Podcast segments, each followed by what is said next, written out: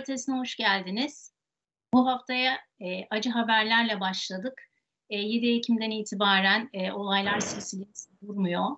E, El Ahli Baptist Hastanesi'ne Gazze'de İsrail'in korkunç bir saldırısı oldu.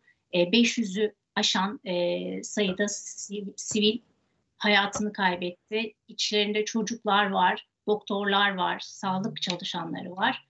E, tabii herkes ve bütün dünya aslında bununla sarsıldı. E, bugün bununla ilgili e, başlıklardan konuşacağız. E, çünkü e, bazı ziyaretler oldu. Özellikle bu patlamadan sonra yani saldırıdan da saldırıdan sonra e, Tel Aviv ve bazı ziyaretlerde bulunuldu. Bunlardan konuşacağız. E, şu anda konuklarımız yine İstanbul Aydın Üniversitesi'nden Filiz Katman hocamız var. Hoş geldiniz hocam. Hoş bulduk. E, Haber Global'den yine e, genel yayın yönetmeni Taha Dağlı var. Hoş geldiniz Taha Bey. Hoş bulduk. Ve Yeni Şafak gazetesi Dış Haberler Şefi Sernur Yastıkaya da bizimle birlikte. Hoş geldin Sernur. Hoş bulduk. Ee, evet, acı bir e, olayla sarsıldık hepimiz. E, akabinde baktığımız zaman e, dünya liderleri neler söylüyor, neler yaptılar. Yani e, bir çözüm bulunuyor mu, ateşkes geliyor mu diye e, izlemeye başlarken e, Tel Aviv'e hızlı bir ziyaretçi akınına e, akını olduğunu, akının gerçekleştirildiğini gördük. E şimdi ilk 7 Ekim'deki e, Hamas'ın saldırısından sonra tabii çok şiddetli bir şekilde karşılık verdi İsrail Gazze'de e, ve e, aslında savaş suçları diyebileceğimiz işte hastane bombalaması, e, okullar ve bugün yine Han Yunus'ta aslında hani kuzeyden güneye insanlar göç ettirilmeye çalışıyor ya oradaki mülteci kampına da yeni bir saldırı e, haberi okuduk. Yani orada da rahat bırakmıyor ve yine sivilleri e, bombalıyor. Yani savaş suçlarına devam ediyor. İşte hakeza beyaz fosfor bombası kullanıyor. E, ve baktığımızda bu süreçte ilk önce işte Avrupa Komisyonu Başkanı Ursula von der Leyen gitti hemen koşa koşa. E, daha sonra, Amerikan Başkanı Joe Biden gitti ve e, İngiltere Rishi Sunak da işte e, en son ziyaret edenler arasındaydı İsrail'i ve İsrail'e yanınızdayız mesajı verdi. E, ve demeçlerine baktığımız zaman ateşkes kelimesinin hiç geçmediğini görüyoruz. Yani kimse ateşkesten söz etmiyor. E, ve bahsettik işte soykırım ve işte soykırıma varan savaş suçları da işleniyor. Hepsi e, bir safta toplanmış gibi görünüyor. Yani Batı'nın, yerlerin, Amerika başta olmak üzere hepsinin bir safta toplandığını görüyoruz. Diğer taraftan Çin ve Rusya e, onlar daha çok daha itidalli işte ateşkes hemen olmalı diyorlar. E, Filistin iki devletli çözüm e, öneriyorlar. E, ve işte en son Biden'ın Tel Aviv'de yaptığı konuşmalara e, baktığımız zaman çok enteresan bir konuşmaydı. E, dinlerken e, not aldığım şeyler özellikle dini retorik vardı. 11 Eylül'e benzetme vardı. Hatta 15 katı daha acı e, şeklinde ifade etti. Yani Amerikan halkının e, yaşadığı acıyı böyle hatta biraz azımsadı gibi bir e, görüntü vardı orada. Aa, şöyle bir görüntüye baktığımız zaman, fotoğrafını çektiğimiz zaman genelde Irak'ın işgaline giden süreç gibi bir yandan dezenformasyonlar var, medyada yalanlar var, işte başı koparılan 40 tane bebek e, yalanı gibi. Onun dışında başka işte mesela son hastane bombalamasında Biden açıkça dedi ki siz yapmamış gibi gözüküyorsunuz dedi e, Netanyahu'ya. E, ve orada bir böyle bir aklama e, çabası görüyoruz. Hmm, yani bu ağız birliği nedir? E, dünya kamuoyunu sanki başından beri böyle e, bir şeye hazırlıyor gibiler. Bu fotoğrafı nasıl değerlendiriyorsunuz? Filiz Hocam size sormak istiyorum. Savaşın bütün bölgeye yayılması mı hedefleniyor? Yani neyin ayak sesleri bunlar? E, tabii e, olayın o kadar fa- farklı yönleri var ki gerçekten e, nereden insan başlayacağını bilemiyor. Çünkü çok net bir şekilde biz siyaset biliminde biliyoruz ki şiddet güçsüzün silahı. Ve eğer kullanılan şiddet miktarındaki orantısızlık işte hastane bombalayacak kadar e, okul bombalayacak kadar yani Cenevre Konvansiyonu'na göre yasaklanmış olan ve, sal, ve sadece saldırı yapanın saldırı kapasitesini e, ortadan kaldırmayla sınırlandırmış olan güç kullanımının bu kadar geniş alana yayılması acaba e, İsrail çok mu güçsüz sorusunu gündeme getiriyor. Yani bu kadar fazla şiddet kullanıyorsa kendi amacına ulaşmak için e, müzakere kapasitesi acaba yeterli değil mi sorusu gündeme geliyor. Şimdi olaylardan bir tanesi bu. Tabii öncesi, sırası ve sonrası diye analiz etmek gerekiyor. Şimdi bu olayların öncesinde bir takım bilgiler e, gündeme gelmişti. Tam da bu 7 Ekim meselesinin gündeme gelmesinden önce. Çok net bir şekilde e, Doğu Akdeniz'de özellikle Gazze şeridi önündeki e, en büyük rezerv bu arada Gazze şeridi önündedir. Rezervlerin Türkiye'nin garantörlüğünde dünya piyasasına Mısır, İsrail e, ve Filistin'le beraber e, satılması ile ilgili bir anlaşmaya varılmak üzere haberiyle bir, bir haberi düştü. Başka bir haber yine aynı rezervle ilgili olarak e, Çin'in bir şekilde müdahil olmaya çalıştığı ve bununla ilgili bir sürecin de eş zamanlı devam ettiği haberi düştü. Şimdi bunu öncelikle neden söylüyorum? Çünkü Amerika Birleşik Devletleri'nin e, direkt başkanını gönderme öncesinde yaptığı çok ciddi ve büyük bir hamle var. Nedir bu hamle? Bir tür gövde gösterisi diyebileceğimiz saldırı filosu yolladı. Şimdi saldırı filosu neden yollanır diye herkes ciddi ciddi oturdu şapkasını önüne koydu ve düşürdü. Ve tek bir gemi göndermedi. En büyük uçak gemisinde işte onlarca e, uçakları, savaş uçaklarını kaldırabileceği, beraberinde 12 filoluk bay, başka bir gemiyi Doğu Akdeniz'e gönderdi. Sadece Amerika mı gönderdi? Hayır. E, NATO'nun orada konuştuğu gücü vardı, e, göre, görev gücü. E, Yunanistan e, bütün donanmasını hareket etmek üzere acil duruma getirdi. Herhangi bir şey olması durumunda hemen hareket etme noktasına getirdi. Daha sonra İngiltere burada e, kullandığı ben tabiri çok önemsiyorum. Gözetleme ve devriye. Şimdi neyi gözetliyorsunuz? Neyin devriyesini yapıyorsunuz? Orada bir acaba bir hareketlenme mi olacak? Ee, bununla ilgili olarak İngiltere orada bir tür bayrak göster gösterme durumu mu sergilemeye çalışıyor? Bu da yetmedi. Diğer Avrupa ülkeleri de sıraya girdi ama ben özellikle Amerika Birleşik Devletleri'nin gemisini, bu devasa büyüklükteki gemilerini Türkiye'nin sondaj yaptığı gemisinin hemen dibine yanaştırmasını çok manidar olarak okunması gerektiğini düşünüyorum. Çünkü e, çok uzun zamandır bu Doğu Akdeniz rezervleriyle ilgili bir olumlu hava esmeye başlamıştı. E, Mısır ve İsrail'in Türkiye ile ilişkilerini iyileştirmede çok ciddi hamleler e, yapılmıştı. Rezervlerin e, Türkiye piyasası üzerinden satılması, işte salgının yarattığı o dengesizlik sonucu bir piyasa arayışına girmeleri sebebiyle ve Amerika'dan da Doğu Akdeniz boru e, fizibil olmadığı, işte sigortasının yapılamayacağı gibi açıklamalar gelmiş iken şu an ne oldu da bir anda rüzgar tam tersine esti?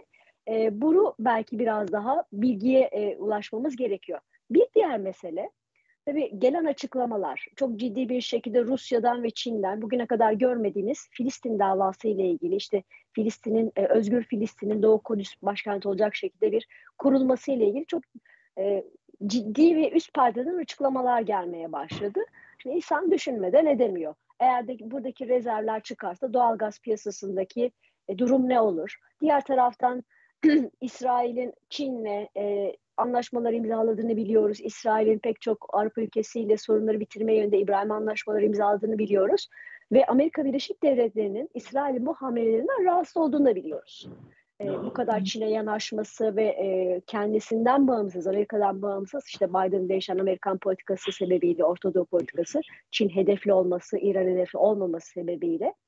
Şimdi böyle, böyle bir durumda e, o süre o sürece kadar bir istihbarat paylaşımı ile ilgili ki biliyoruz ki istihbarat bu konularda çok önemlidir. Gerekli istihbarat acaba daha öncesinde paylaşılmadı mı İsrail'le ve o süreç içerisinde acaba e, bir anlamda bu olayların gelişmesi için bir e, zemin mi e, hazırlandı sorusu da gündeme geliyor ki bu 7 Ekim olaylarında ilk önce bir e, siber saldırının önce yapıldığı ve e, bir köreltme operasyonuyla o sızmanın gerçekleştiği bilgileri düşmeye başladı ve bunun da Amerika'daki e, konsoloslukta ki görevli e, sekreterin işte İran e, casusu olarak çıktığına dair haberler de gelmeye başladı. Şimdi, resim o kadar kalabalık ki İsrail'in bu e, olayları Amerika Birleşik Devletleri ile birlikte 11 Eylül diye nitelendirmesi zaten işin e, çok daha e, farklı bir şekilde basına yansıtılmaya çalışıldığını da bize gösteriyor. Neden? Çünkü 11 Eylül saldırıları sonrasında Amerika Birleşik Devletleri işte Irak bu konuda e, sorumlu tutmuştu ve o bildiğimiz e, ikinci Körfez e, operasyonu ki e, Amerika Birleşik Devletleri İngiltere'nin e, girişimlerde yapılan uluslararası ko- e, koalisyonu olmayan, Birleşik Milletler nezdinde bir operasyon olmayan, meşruiyeti her zaman sorgulanmış ve Irak'taki o bildiğimiz Saddam'ın devrilmesinden bütün o e, bugüne kadar süren karışıklıkların başladığı dönemin işaret fişeğini veren o operasyonu gerçekleştirmek için e, yarattığı bir e, meşrulaştırma aracıydı. Şimdi acaba böyle bir meşrulaştırma aracına mı ihtiyaç duyuluyordu? Yine çok ilginç bir tesadüf veya tevafuk diyelim. E, Birleşmiş Milletler e, Genel Kurulu vardı Eylül ayında ve orada Netanyahu'nun konuşması var ve konuşmasında kullandığı bir harita var. Yeni Orta Doğu haritası. Şimdi bu yeni Orta Doğu ifadesi yeniyi kullandığımız zaman veya büyük ifadesini kullandığımız zaman, genişletilmiş ifadesini kullandığımız zaman hepimiz bir tüylerimiz diken diken oluyor. Çünkü bugüne kadar büyük Orta Doğu işte yeni e, Orta Doğu ifadeleri kullanıldığında neler olduğunu gördük. Arap baharı denilen Arap kışı diye e, çoğu yerde şu anda ifade edilen o sürecin çalıştığını gördük. Şimdi o yeni Orta Doğu ve o haritada e, Hindistan üzerinden e, Birleşik Arap Emirlikleri, oradan Suudi Arabistan, İsrail Hayfa Limanı'na, oradan da Pire Limanı'na giden o hattın gösteren, e, haritayı göstermesinden hemen sonra böyle bir hamlenin gelmesi, bu olayın e, öyle Arap-İsrail e, çatışmasından veya Filistin-İsrail e, çatışmasından çok öte olduğunu gösteren hamlelerden bir tanesi. Neden? Çünkü Doğu Akdeniz, Doğu Akdeniz dediğimiz yer sadece gaz rezervleri çıkmıyor. Çin'in de tek kuşak tek yol projesinin deniz hattı tam olarak burada Pire Limanı'na gidiyor. Şimdi bir, bir koridorlar savaşı var ama olan ne oluyor? Şimdi meşrulaştırma dedik ya, işte bu e, Arap-İsrail veya Filistin ile e, İsrail arasındaki bu çatışma yıllardır e, süre gelen bir çalışma. Birleşmiş Milletler Güvenlik Konseyi kararları olmasına rağmen İsrail hiçbir şekilde geri adım atmadığı ve bundan da bir anlamda güç aldığı ve bu noktada bu e, herhangi bir şekilde cezalandırma mekanizması olmadığı için kullandığı şiddete ve işgale bir anlamda pervasızlaştığını biz görüyoruz. Ve bundan sonraki süreçte bu pervasızlaşma bütün dünyayı alarma geçirecek bir noktaya getirdi. Neden? Çünkü Doğu Akdeniz'deki gemilerin nükleer kapasitesi de var. Ve Rusya'da e, Putin dün bir açıklama yaptı. E, bizim e, roketlerimizin menzili bu gemilere doğru yöneltilmiş durumda. Şimdi bu durup dururken yapılacak bir açıklama değil. Dolayısıyla bu kadar yüksek oranda şiddet kullanılması, kadınlar, bebekler gibi yeni neslin hedef olarak özellikle seçilmesi, e, oradan ayrılmaya çalışan konvoyun vurulması. Şimdi bunlar gerçekten açıklanabilir şeyler değil. Bu kadar e, fazla hamle, orada yeni bir düzen, işte yeni Orta Doğu, orada yeni bir düzen tesis edilmeye çalışıldığının, bunun enerjiyle Doğu Akdeniz'deki rezervlerle ve Doğu Akdeniz'in yeni deniz ticaret yolu hem e, Orta Doğu, Hindistan, Orta Doğu, Avrupa boru hattı, e, güzergahı hem de e, tek kuşak tek yolun e, deniz güzergahının tam olarak o noktadan geçmesiyle e, ben bağlantılı olduğunu düşünüyorum ve İran'a karşı olan cephenin artık İsrail tarafından tek başına yapılmaya çalışılmasının artık Amerika tarafından da pek de hoş karşılanmadığının ben bir göstergesi olduğunu düşünüyorum. E, dilerim bu şiddet durur ama bu e, bilek güreşi veya ben buna en, satranç diyorum hem koridorlar anlamında hem de enerji anlamında bir satranç oynanıyor. Ama orada olan e, bizim ifa, bizim gördüğümüz kadarıyla e, Filistinli bebekler, kadınlar, çocuklar ve gençleri oluyor. Filistin'in geleceğini e, ne kadar abat edebileceğini eğer Gazze'deki rezervler çıksaydı e, ne kadar abat edeceğini de bir e, durup düşünmek gerekiyor diye e, söylemek istiyorum. Teşekkür ederiz hocam. E, dediğiniz gibi o rezervler e, zaman zaman yazılıyor, çiziliyor. Buna da dikkat çeken e, uzmanlar var. E, şimdi tabii 75 yıl önce Nekbe e, yine Filistinlilerin işte İsrail devleti kurulduktan sonra e, topraklarını bırakıp işte göç ettikleri, mülteci durumuna düştükleri e, bir hareket. E, ve e, birçok haklarını kaybettiklerinin farkındalar aslında Filistinliler. E, ve bu sefer Gazze'de direnmeye çalışıyorlar, gitmek istemiyorlar. Çünkü mesela sizin açtığınız e, pencereden baktığımızda yani hani oradaki doğal gaz rezervlerini de düşündüğümüz zaman orada gerçekten Gazze'yi ihya edecek e, ve rahatlatacak e, bir rezerv miktarı bu. Buradan gittikleri zaman işte hani e, çıktıkları zaman Gazze'den bu haklarını tamamen sonsuza kadar kaybedeceklerini de biliyorlar topraklarıyla beraber evleri, toprakları ve geleceğe yönelik tüm e, şans, imkan, her şeyini kaybedeceklerinin farkındalar. E, İsrail 1948'den beri bir şiddet sarmalıyla büyüyen bir e, devlet. Yani gücü böyle şiddetle sizin ilk başta ifade ettiğiniz gibi Filiz Hocam elde ediyor.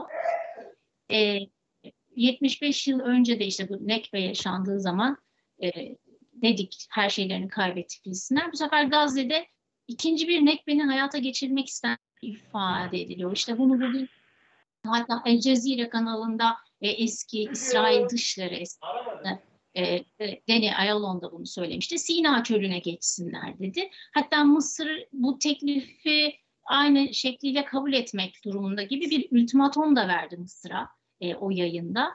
E, fakat tarihi bilen insanlar tabii burada ne yapıldığını az çok e, görebiliyorlar. Yani Gazze boşaltılmaya çalışıyor. E, İsrail topraklarını tekrar genişletmek istiyor. Yani iş, her işgalle, her şiddetle kendisi büyümeye çalışıyor. Bunu biliyoruz. Peki Mısır açısından baktığımız zaman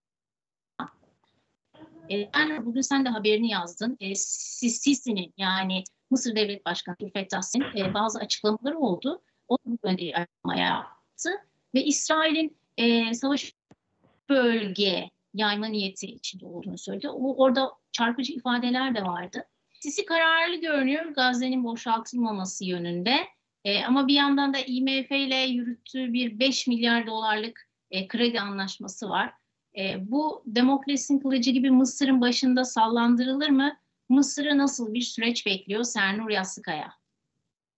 Yani aslında şimdi Mısır çok kritik bir anda yakalandı e, Filistin'deki gelişmeleri. Çünkü Aralık ayında e, Mısır'da bir devlet başkanlığı seçimi yapılacak ve bu aslında Sisi için önemli bir e, süreci de beraberinde getiriyor. E, Filistin'de olabilecek her gelişmenin Mısır'a etki edebileceğini biz geçen hafta Mısır'da bir polisin bir İsrail turist grubuna yaptığı saldırıdan e, görmüştük. E, Filistin, e, Mısır halkı da e, Filistin konusunda oldukça hassas bir halk e, ve e, bugün işte okullarda saygı duruşu falan yapılmış e, Filistin şehitleri için.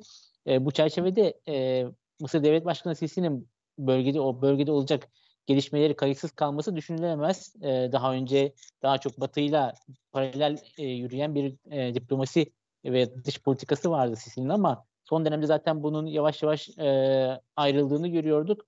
Bu çerçevede bu 5 milyar dolarlık pazarlığı ben e, Mısır'ın e, önümüzdeki gelecekteki 10-15 yıllarını etkileyebilecek bir konu mesele masada olduğu süre, süre noktada çok etkili olacağını düşünmüyorum. Çünkü burada hem e, Mısır'ın ulusal güvenliği hem de ekonomisinde daha da derin etkileri olabilecek bir süreçten bahsediyoruz. Ee, senin de bahsettiğin gibi Betül herkes zaten bu, bu coğrafyanın tarihini aşağı yukarı biliyor. O bölgedeki ülkeler işte Ürdün olsun, Mısır olsun o, bu hafızaya hakimler. Ve esas mesele İsrail'deki hükümetin profili. Burada biz daha önce İsrail seçimlerinden sonra konuşmuştuk. Bu Kaanizm ideolojisini e, İsrail hükümetinde oldukça temsil bulunan e, bir ideoloji ve bu ideolojinin esas savı e, Filistin topraklarındaki Filistinlilerin tamamen çıkartılması ve bu bölgenin tamamen bir Yahudi devletine dönüştürülmesini e, hükmediyor ve bu ideolojiyi şu an e, bizzat hükümet, Netanyahu hükümeti içerisinde temsil eden bakanlar var işte Itamar Ben Gvir gibi daha önce İsrail standartlarında bile terörizm suçlamasıyla yargılanmış bir isimden bahsediyoruz ki bu isim şimdi Ulusal Güvenlik Bakanı olarak görev yapıyor. Yani ben Smotrich silahlandırdı çok yeni. Ya evet, ben Ben Smotrich var mesela yine yer, e, bu e, işgalci yerleşimcilerin temsilcisi olarak orada duruyor. Şimdi bu iki isim oldukça tehlikeli. Birisi Maliye Bakanı, diğeri e, Ulusal Güvenlik Bakanı. Bu çerçevede bunları aslında e, uzun süredir bekledikleri ve daha önce aslında Batı Şeria'da bunu yavaş yavaş e, yapmaya çalışıyorlardı. Ama bir anda Gazze'de bu Hamas'ın saldırısıyla birlikte bunu bir fırsat olarak gördüklerini düşünüyorum ben ve şimdi bu Gazze'nin kuzeyinden işte ilk önce güneye e, oradaki 1.1 milyon Filistinliyi e, sürerek çünkü çok ağır bir bombardıman altında şu an e, Gazze'nin tamamı ve özellikle kuzeyi bombalanıyor. Burasını bir insansız e, bölgeye dönüştürüp e, Gazze'yi ilk önce güneyi hapsedip sonrasında büyük ihtimalle bu ablukayı devam ettirerek insanları bir şekilde Mısır'a e, geçmelerini sağ, sağlamaya çalışıyorlar. E, bu benim aklıma şey geliyor. 2003'teki ABD'nin Irak'a yönelik yaptığı bombardımanı aklıma getiriyor. Shock and Awe diye söylemişlerdi bunu. E, ve oradaki esas dehşeti oluşturup halkı korkutmak ve bir nevi mücadele etmeden silah bırakmalarını sağlamayı amaçlıyordu. Burada benzer bir amacın olduğunu düşünüyorum. E, bu çerçevede Sisi çok haklı. Eğer e, oradaki hadi Gazze'liler diyelim geçti Sina'ya. E, İsrail orada duracak mı? Büyük ihtimalle birkaç sene sonra diyecek ki Sina'dan bana yönelik terör tehdidi var deyip bu sefer Sina'ya yönelik ve aslında Mısır'la yapılan barış anlaşmasını bozmaya yönelik hamlelerde bulunabilir. E, ki bence Mısır devlet aklı büyük ihtimalle bunu görüp buna karşı önlemler almaya çalışıyorlar. İşte dün e, Ürdün Kralı e, 2. Hüseyin Kahire'deydi. Yine bu ana gündemle toplandılar. Çünkü e, orada Sisi'nin enteresan bir ifadesi var. Gazze'de iş bitti, bittiği zaman diyor Batı Şeria'daki Filistinlilere sıra gelecek diyor. Onları da Ürdün'e göndermeyi düşünüyorlar diyor. Şimdi bu konularda daha da daha hakim konulara e, şimdi 1948'lik Nekbe'den sonra zaten Filistinlilerin çoğu ve özellikle 67 Savaşı'ndan sonra hem Lübnan'a gittiler bir kısmı bir kısmı da Ürdün'e gittiler ve milyonlarca Filistinli var burada ve bunlar bir daha topraklarına dönemediler hiçbir şekilde. Ee, yani bu çerçevede Gazze'deki Filistinliler de bir şekilde eğer Sina'ya geçecek olurlarsa büyük ihtimalle bunların da dönüşü olmayacak. Bu çerçevede Mısır e, bence çok mantıklı adımlar atıyor ve şu ana kadar ABD'nin baskısına ve İsrail'in baskısına dayanabilmiş durumda. Tabii bunu diğer bölge ülkeleri de görmesi lazım. E, böyle bir e, durumda e, Filistin e, meselesinin buharlaştırılması durumunda bölgenin tüm güvenliği tehdit altında a, girmiş olacak. Bu çerçevede Suudi Arabistan'ın mesela normalleşme adımlarının artık sona erdiklerine yönelik e, ifadeli olduğunu biliyoruz. E, bu çerçevede belki birazdan e, soracaksındır. Türkiye'nin e, garantörlük ifadesini ortaya atması önemli olduğunu düşünüyorum ve bunun bence birçok bir ülkenin de işine geleceğini e, değerlendiriyorum. Bu şekilde burada Hı-hı. ben bırakayım. Teşekkür ederiz. E, Taha Bey sizinle devam etmek istiyorum. E, Sernur'un bıraktığı yerden Türkiye'de de e, Türkiye'de tabii bayağı bir diplomasi mekiği işliyor e, bölgeyle alakalı. E, başta Sayın Cumhurbaşkanımız yoğun bir temas trafiği başlattı.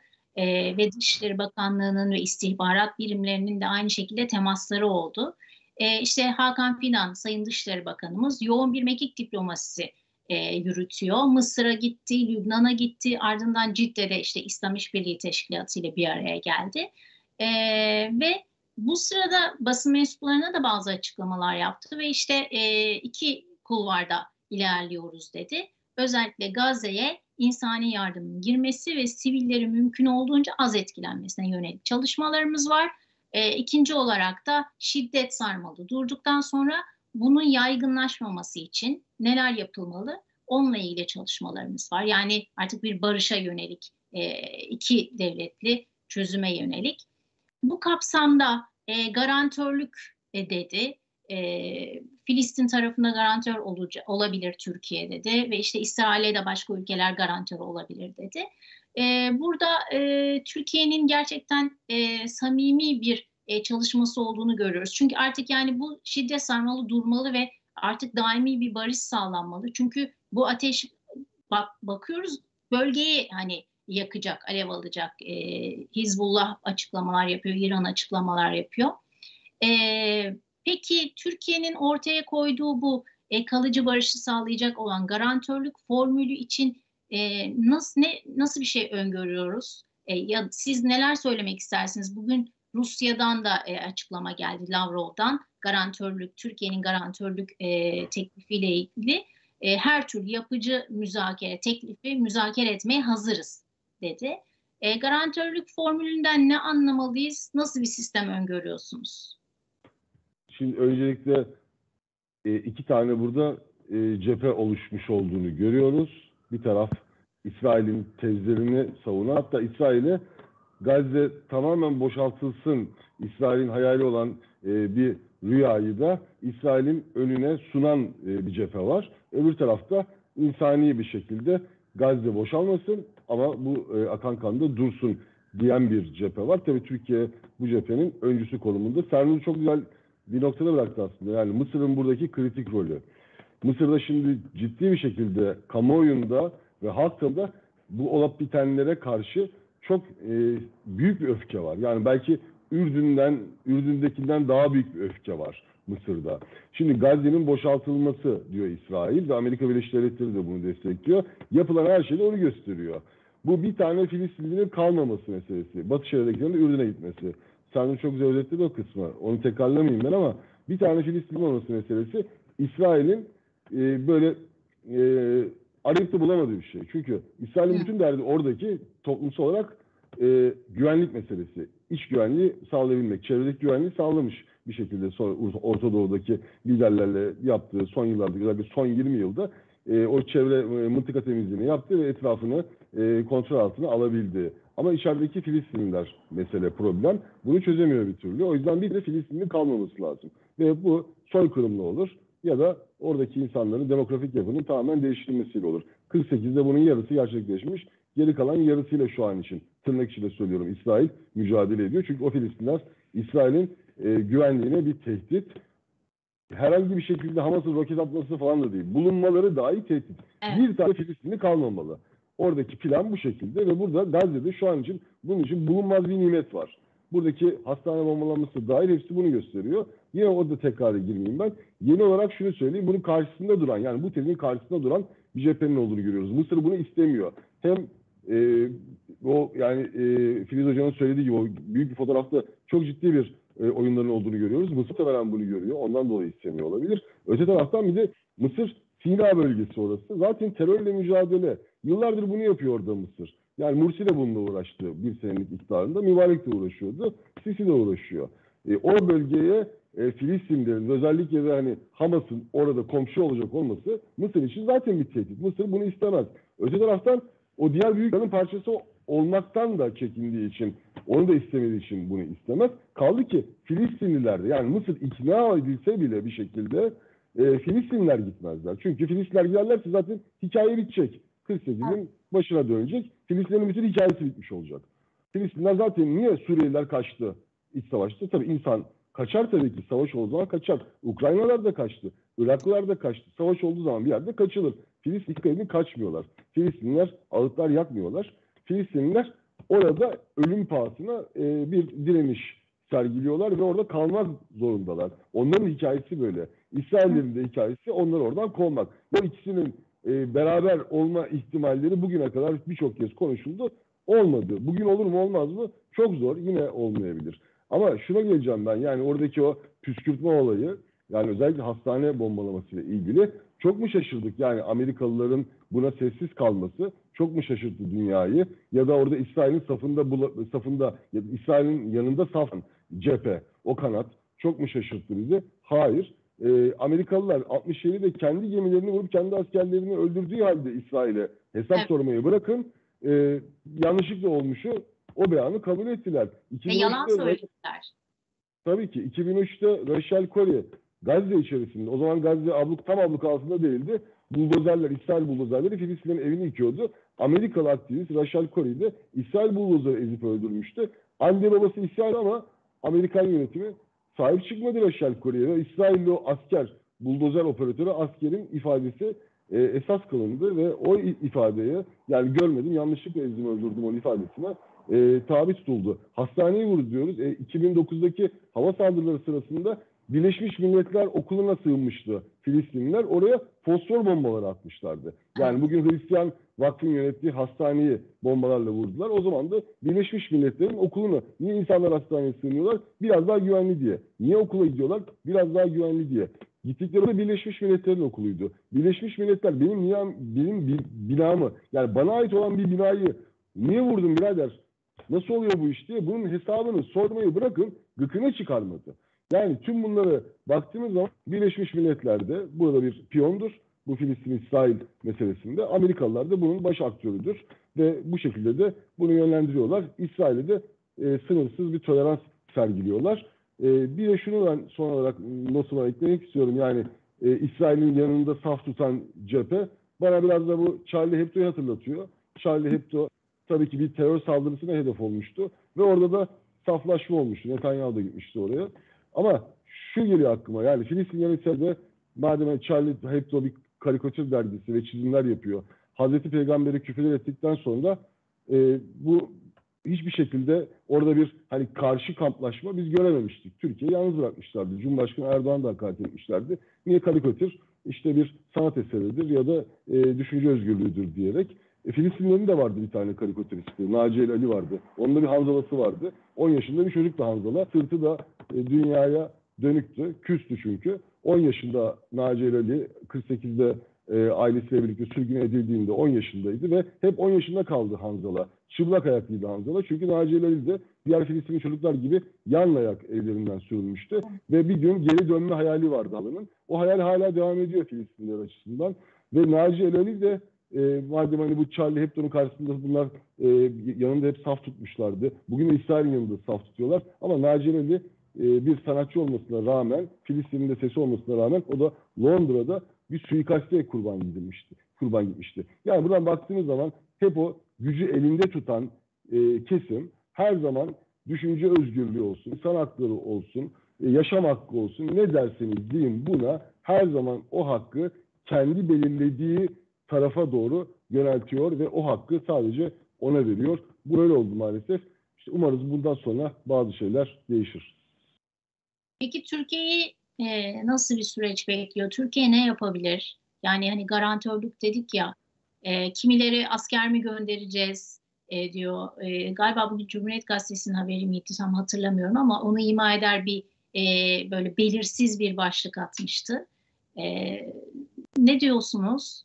94'teki El Halil katliamı sonrası Hazreti İbrahim Camii'ne yönelik katliamın ardından Hazreti İbrahim Camii'nin yarısı da sinagoga çevrilmişti. O süreçten sonra e, bir, bir grup Türk askerinin e, El Halil'de konuşlanması söz konusu olmuştu ve uzun yıllarda o görev orada devam etmişti. Türk askeri açısından yabancı bir bölge değil. Kral Dikkat Osmanlı Bakiyesi olan bir coğrafya ama şu an günümüz için konuşacak olursak da yine Türk askerinin yabancı olduğu bir coğrafya değil. Tabii ki Türk askeri Filistin'e gitsin, Gazze'ye gitsin diye bir kampanya yürütmenin alemi de yok. Ama bu garantörlük dediğimiz mesele daha farklı bir konu. Tabii ki buna İsrail nasıl razı edilir orasını bilmem ama Türkiye'nin son yıllardaki e, istikrarlaştırıcı bir güç olarak e, bütün dünyada özellikle bölgesinde ve etrafındaki ülkelere yönelik stratejik hamlelerin olduğu bütün bölge tarafından biliniyor. Yani Rusya tarafı biliniyor, Ukrayna tarafından biliniyor, Azerbaycan biliyor, İran biliyor, Irak biliyor, Suriye biliyor, Libya biliyor. Ve Türkiye son yıllarda özellikle Körfez ülkeleriyle o bozuk olan ilişkilerini düzeltmesi, Mısır'la bozuk olan ilişkilerini düzeltmesi. Bunlar tabii ki bir Doğu Akdeniz'deki e, bazı sıkıntıların giderilmesi açısından da Türkiye'den önemli olmuştu. Ha, bugün Doğu Akdeniz'deki mesele İsrail'in orada karşı tarafta kalmasıyla sonuçlanabilir ve Türkiye açısından tam olarak somut bir şey, kısa e, kısa vadede somut çıkarmayabilir ama geri kalan ülkelerle yani Arap ülkeleriyle normalleşmelerin e, Türkiye'nin e, bu süreçte Filistin meselesinde yani bu Filistin-İsrail meselesinde daha önemli roller almasını da önünü açacaktır, daha e, etkili olacaktır. Çünkü Türkiye bugüne kadar hep Filistin-İsrail meselesinde tek başına biraz da işte Katar'la birlikte bir e, durum ortaya koyuyordu, bir e, rapor ortaya koyuyordu ve İsrail'le de diplomatik kanalları yoktu bu süreçlerde 2009, 2021, 22 arası.